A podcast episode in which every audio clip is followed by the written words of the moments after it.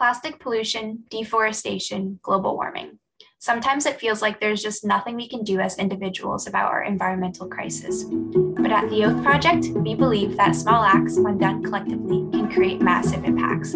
That's why we created this podcast to share the stories of the individuals who are doing just that, one act at a time to help the earth. And hey, who knows, maybe after this episode, you'll be inspired to, as we call it, hashtag take the oath and commit to doing just one act at a time. Now, on with the episode. Welcome back to One Act at a Time Stories of Change.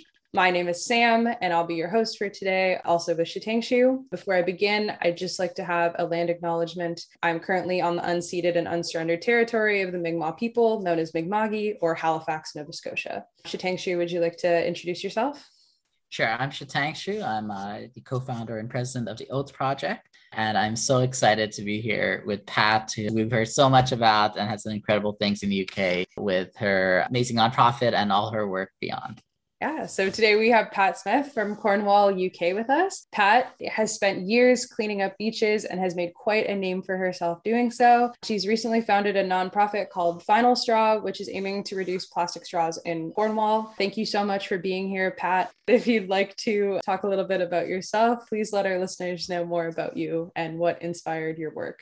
Absolutely. Well, on my Instagram account, which is actually called Action Nan, if anyone wants to find it, it's a bit of humor actually, because again, I, I'm always out and about doing something. It's in my nature to be active. And my journey started with plastic in 2017 when I watched the film A Plastic Ocean. And when I'd seen it, I was absolutely shocked to the core because until then, I had never realized that there was a problem with plastic at all. When I was a child growing up in the 1950s, because I must say that I am now 72 years old, and I was growing up in the 1950s, and my world did not include very much plastic. And I think it was post war that they actually started developing plastic. And I remember adverts which actually sang the praises of this wonderful new material, and it was called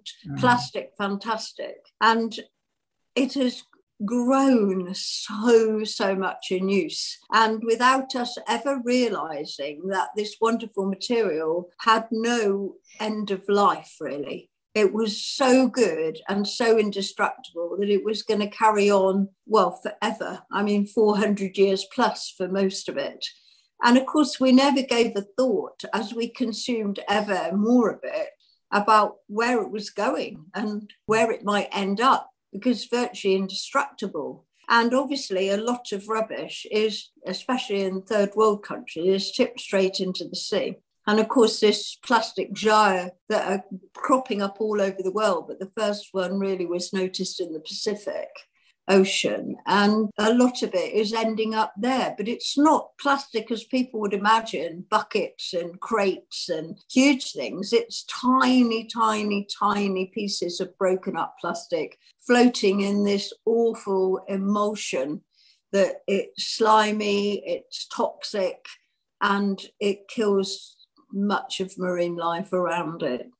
And that probably realizing that and realizing that it was my generation who had probably in my lifetime made that pile of rubbish, that I felt this incredible sense of guilt and wondered what legacy I was going to leave for my children and my grandchildren going forward that sat very heavily on my shoulders. And I started thinking about what perhaps I might do to raise awareness of the problem. And the final straw, Cornwall, was born when I brought about a campaign to talk to hospitality businesses because Cornwall's a big tourist area and we are a long, narrow county in the southwest of England and it's surrounded by sea. So any piece of plastic that gets dropped in Cornwall will be in the sea in a day or two, and it's washed down into the rivers and streams.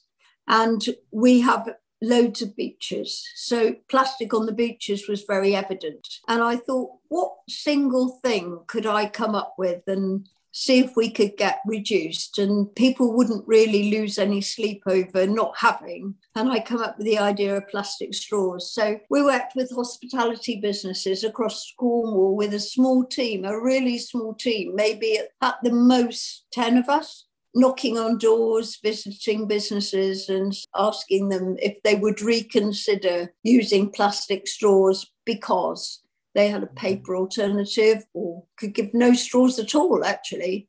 Mm. And I don't know about you, but there was this passion about decorating drinks with little umbrellas and kind of paper things and anything that would go in the top to make it look fancy. And all of those things were designed to be used for seconds, minutes before they were going to be thrown away. Anyway, this campaign was really, really successful. And we reckon we had got, you know, a good percentage of the hospitality businesses and their customers. We gave them a sticker to go in the window to say they were a final straw business. And obviously, it got people talking they were asking why they couldn't have a straw, why they were doing it. So it was raising awareness as we went along. And I'm not taking the credit for this, but obviously over the country because we had several groups start up countrywide saying, you know, we see what you're doing. Can we start a similar group? How did you do it? We, we had a few other groups starting up and then about three years ago, the government put out for consultation a proposal to ban plastic straws, cotton bud sticks, you know, the things you poke in your ears, a bit that holds the two cotton wool things together, and the things you stir drinks with, those plastic stirrers. And about eight months ago, it became law in the mm-hmm. UK. So no business can serve plastic straws or stirrers or cotton bud sticks. But I am not taking the credit for that. I'm just saying it's an awareness raising thing that if it spreads far enough and you have enough people joining in, it comes to the attention of your MPs, councillors, government representatives and saying, hey, there's a problem here. Maybe we need to take some notice. And obviously they did. So we kind of reinvented ourselves last year because we said, well, you know, we finished with straws. We don't have to campaign about straws anymore. So we decided that we were going to carry on and change it slightly just to say we have a, a saying, you know, that's the final straw. I've had it with this.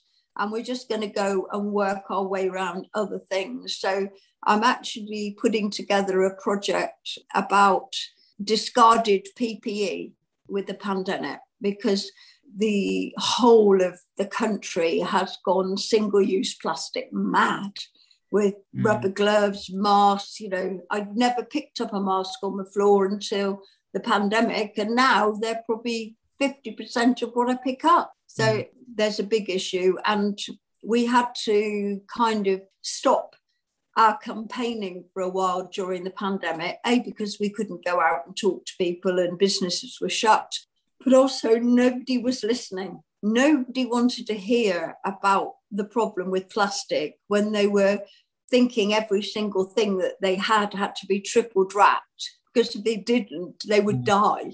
So, you know, me banging on about the problem with the ocean seemed to be rather too far away for them to even bother. But I must say, the mood has changed. And I think now people are listening again. And I've got a company locally who are making a sustainable PPE products. And I'm working with them and we're trying to get people to realize that, you know, we need to rein back a bit on what we're doing here and to look at, you know, the long term harmful effects on the environment with it all. I finished. You can talk.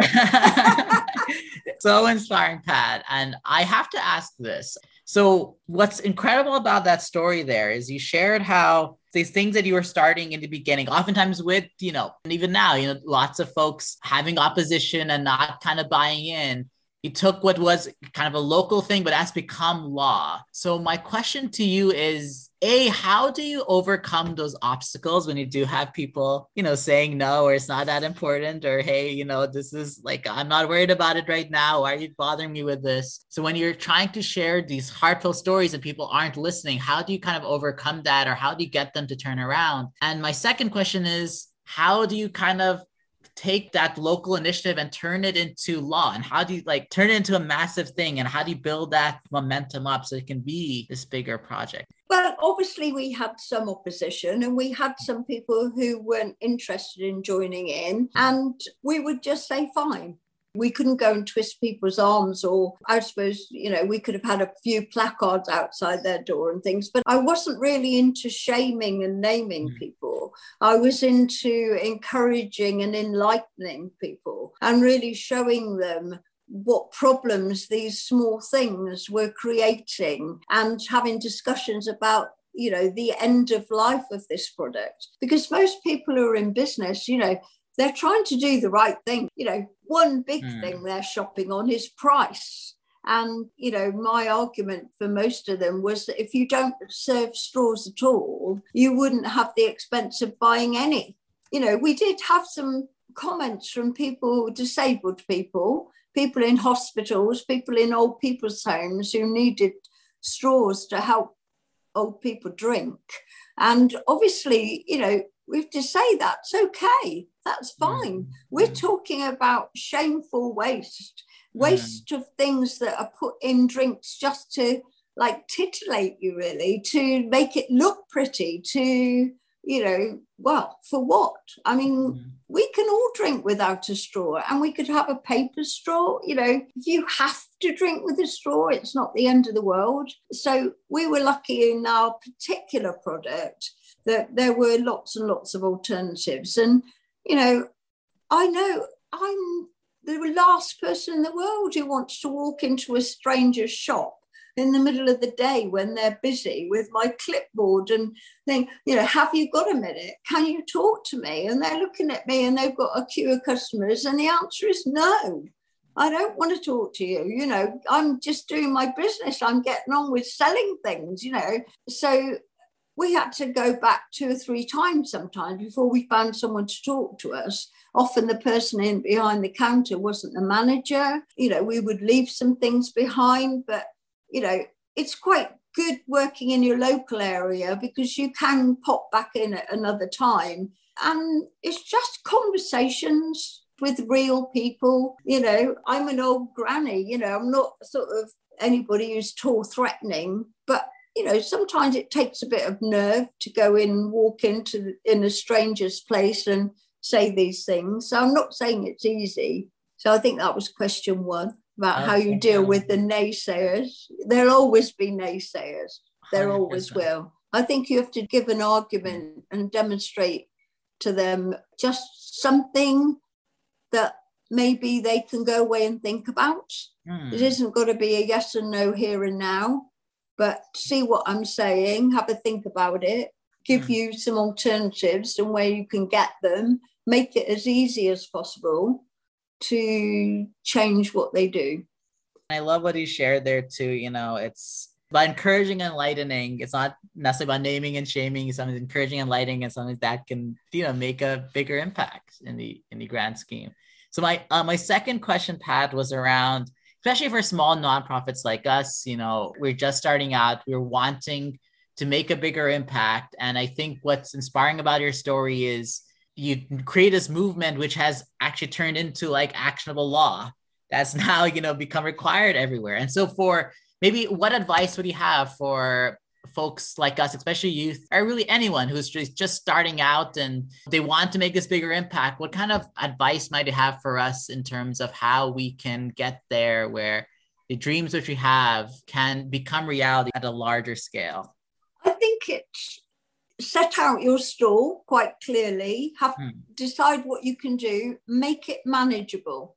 Don't think you're going to change the world tomorrow. I think you have to pick on something that you know you care passionate about, whether it's educating local children, whether it's giving talks in schools, whether it's talking to your councillors, your representatives, people that can make a difference, engaging with engaging with influencers. You know, you can start talking to people who have got a bigger platform than yours that you can engage with and learn from. I think it doesn't come without putting in a lot of effort. Mm-hmm. But I mm-hmm. think you need to be clear what your objective is. And I do think that, you know, there's so many things going on. There's so many things. I mean, at the moment, I'm juggling a number of things. We've got another campaign going on to ban the sale of cheap polystyrene surfboards as we have a lot of these almost throwaway surfboards that cost next to nothing, made from polystyrene, and people buy them on their holidays and they use them a few times in their holiday week and they're too big to fit in the car or they snap really easily. And when they do, millions of these tiny little polystyrene balls go into the sea and they're a huge problem for cleaning up the beaches afterwards.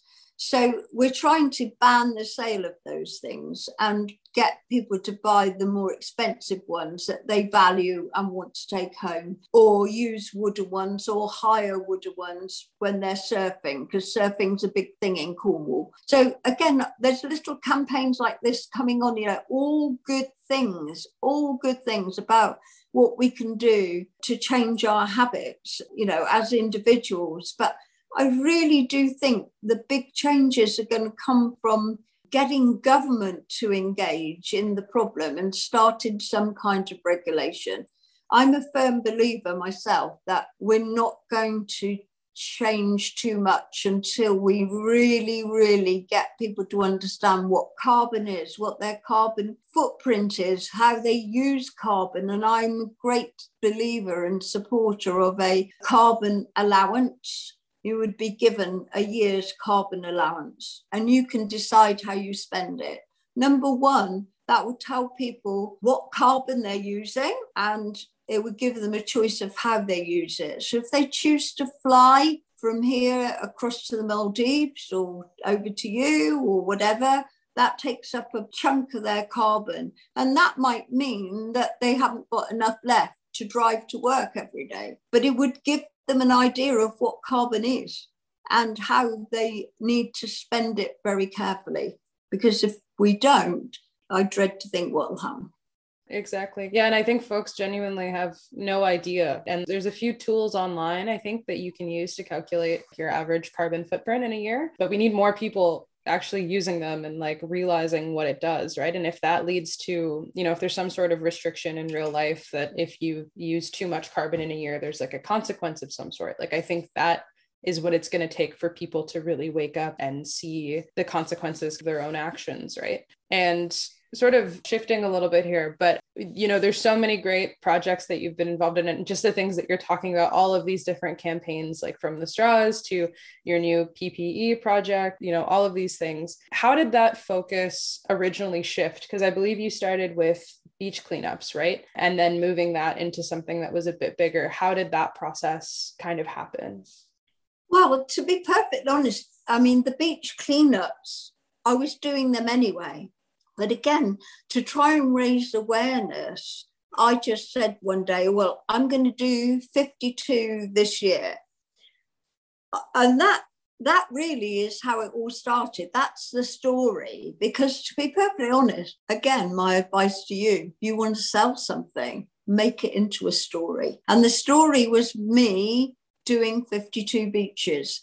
And it wasn't a problem because I probably did more. I probably did 300 beaches because I'm picking up plastic. I live near the sea. I'm really lucky. I could do a beach clean every day, which I do. So the story was me doing it. And what I did was I wrote about it. So each of these 52 beach cleans was accompanied by a blog, which was talking about what I'd found and talking about those everyday items and where they might have come from and who might have been using them and how they got onto that beach and what harm they caused in their individual setups, you know, whether they were, you know, a piece of plastic or a piece of styrofoam or a cigarette butt with its highly toxic chemicals inside it, with the abandoned fishing gear, the ghost fishing nets that keep on catching fish even when nobody's coming to empty them or pull them in. And every one of those items had a backstory. So the way I wrote it was really talking about all of the things I found, not just really writing it as if this is what I did today. I found this, I found that, I found that, but trying to explain to people the connection between them eating a takeaway from McDonald's and what I found on the beach. You know, how did it get from A to B and what damage was it doing when it got to the sea?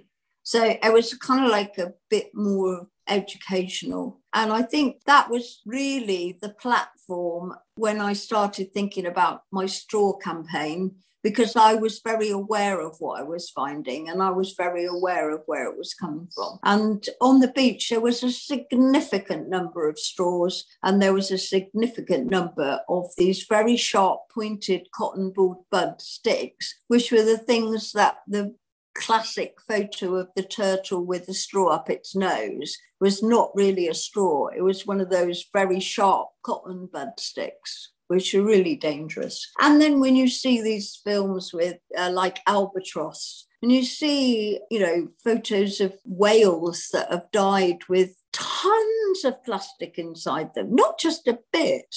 You know, their poor digestive systems could never work after they've had so much plastic ingested, same as the birds. And I just think if someone doesn't stand up and start to be counted about this, this sort of thing, you know, people will never realize if they don't watch those kind of films and they don't connect between what they're doing and the effect it has. So, a lot of what I talk about now is behavior change, and that's a biggie. Behavior change is psychology, and psychology, I'm not a psychologist, but you know, when people say to me, they've just seen a guy wind his window down and throw his takeaway bag out of it onto the floor. And they say, Who does that kind of thing? And I say, Well, I can tell you a lot of people do do that kind of thing, but why? What triggers that when we have free waste collection at home, when we have bins everywhere? Why would someone do that? And that is behavior change. And that's the big thing and I don't know how to crack that one. Hmm. For sure, it's difficult. But I remember reading once that at Disneyland parks, they have to have a trash can basically in sight of every single person so that like they have to place them a certain amount of meters apart so there's literally always one near you that you can go and put your trash in but they still have folks who need to clean up trash from the ground at the park even though it's visible to every single person that's there right like it's this psychology thing that i think like i just i don't understand right i don't understand why anyone would just throw their trash onto the ground or or not you know yeah it just makes me upset. i speak to people like you every day they all say the same thing so who are this missing group of people that nobody ever talks to who throw their rubbish on the ground. And I'll tell you one recent thing because my latest thing is I'm going around to villages and communities locally and I'm trying to get groups of interested people to start their own litter picking groups in their community. Again, by way of raising awareness and trying for ordinary people on the ground level to get engaged with what is on the floor. Because I think we're getting litter blindness because there's so much people are driving past it, they don't even see it anymore because it's just they're everywhere. And um, doing my own, because I have one in my community, and walking around with them last month, we got outside a restaurant behind the kitchen window, and there was a place where there, we counted them because there were so many. 193 cigarette butts outside this window. So we went round to the restaurant owner and said, they were all the same sort of cigarette as well. They'd been rolled up themselves without proper filter on. And we said, You've got one of your members of staff who's smoking outside this window. And it'd be really, really good if you could give them something to put the cigarette butts in, an ashtray of some kind. So the next time we walked round, there was a terracotta flower pot outside the kitchen window. And in the terracotta flower pot was probably, you know, so deep as cigarette butts. And around the terracotta flower pot, there were 55 more. and I just said, oh my God, what can you do about that? Yeah. Oh gosh, that makes no sense. Kind of on that topic, I think we're all aware of this, but why is it so important for people to be educated about this and for people to pick up their own trash and for people to take care of the earth? Why is it so important in your own words?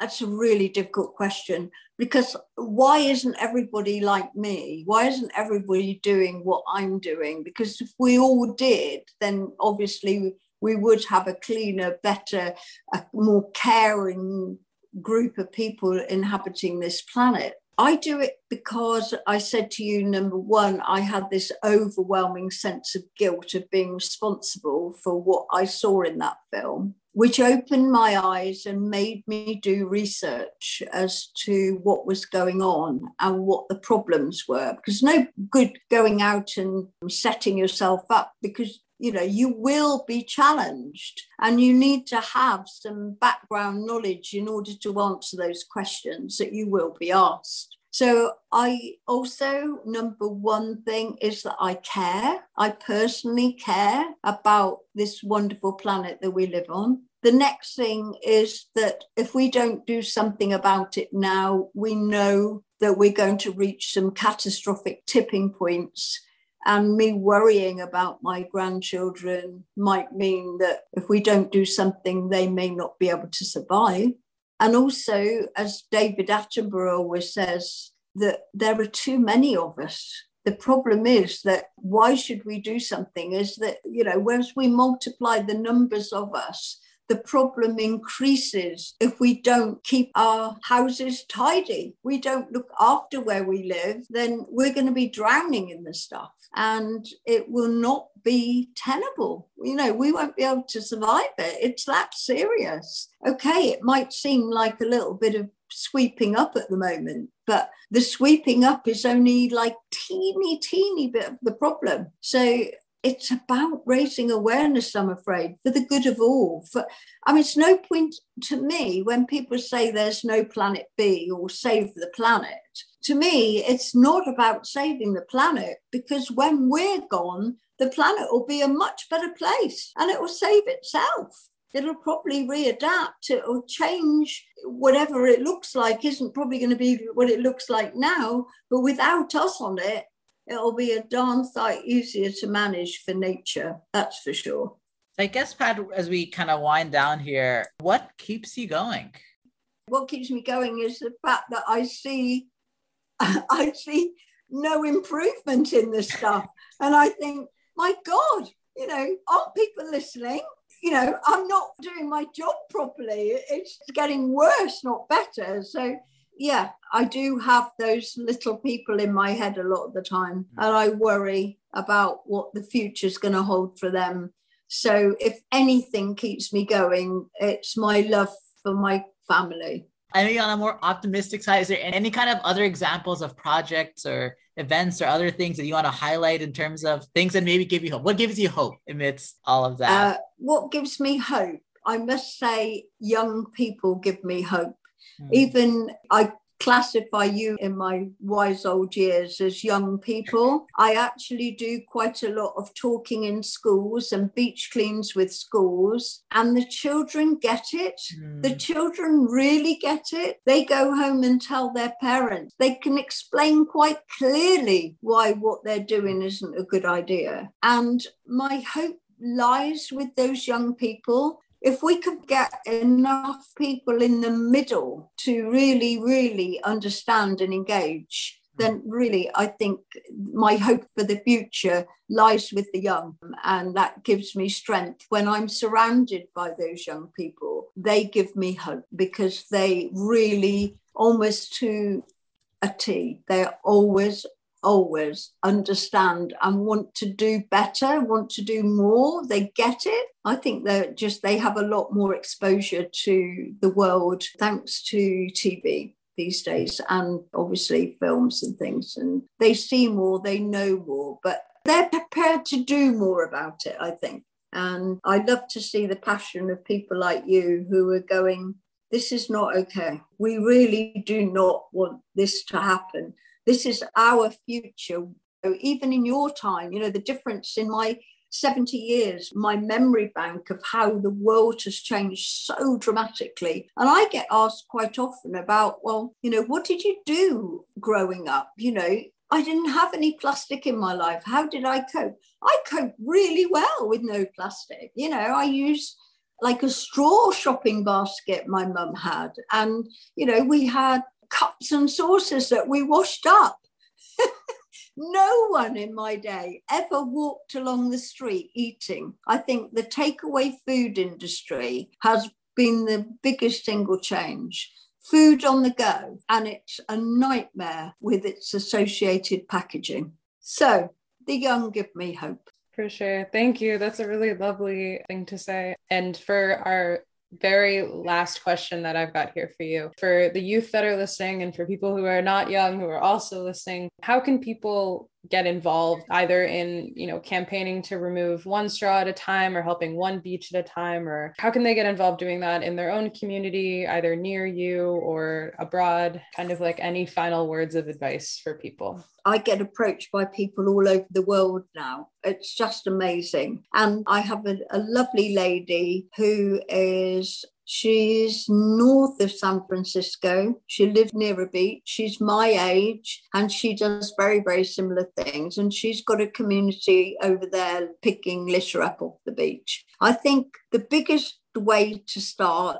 is to get together with a group of like-minded people and i think to start up community groups you know you don't have to live near the sea the majority of plastic and litter in the sea comes from inland wherever you live there will be litter on the streets on the highways on the roads wherever you are there will be litter i talk about litter because i'm involved in it a lot but litter's not the only problem we're facing. Obviously, you know, carbon's the biggest problem we're facing. But once you start people on their journey of understanding about the small things that they can connect with, the simple things that they can do, like a straw, like getting together with a group of people, like with mine, I started with three of us in my small village. And now we regularly have 20 people come out different people to do litter picking. We have a, several restaurants who take it in turns to give us complimentary coffee or tea when we finish. And we'll sit together and we'll talk and we'll share stories and we get to know one another because people come from all over the place. This last month, I had three mums come with their toddlers, their preschool children, for the first time. And that was so exciting for me because it's sort of like they're the youngest of young to get doing this. So I think it has to start where you live, it has to start with your community and the whole community. Make it totally inclusive, make it something fun to do. You have a cup of coffee at the end, you chat. Someone tells someone, you make a Facebook group, you tell people what you're doing, they see it, they come along and it grows because you make it, you know, like you get a brownie point for helping clean up your village. You get a brownie point for chatting to new people and making friends. You get a brownie point for going out in the fresh air. There's like so much we can do. And I'm working with another group now called Women in Travel. And we're talking about trying to empower people who are not as fortunate as ourselves, who haven't got the ability to necessarily be able to go and do these things without help but I think it's make it inclusive, make it for everyone, make it something. But you start with your friendship group, you start with your local village, you start with your school or your college, or you know, put it up on the notice board. Say, how about doing this? I didn't know anyone was going to come. I've been doing it on my own for years. I didn't know anyone else was interested in joining in until you make it happen, and then you'll be surprised who'll come. Amazing. That's a great note to end on. Thank you so much, Pat. This was an amazing discussion to have with you. We really appreciate your time today and coming to talk to us and being on the podcast. And thank you so much. You're very welcome. And it's lovely to meet you out of the blue all those miles away and keep doing what you're doing. Starting is the biggest thing. Thank you so much for listening to this week's episode of One Act at a Time Stories of Change. We would love to hear your thoughts on Instagram or Facebook at Take the Oath. And to learn more about the Oath Project or to nominate someone for this podcast, visit oneactatatime.org. If you enjoyed this podcast, subscribe and share it with your community so that we can inspire more people to hashtag Take the Oath. That's it from us, and we will see you on the next episode.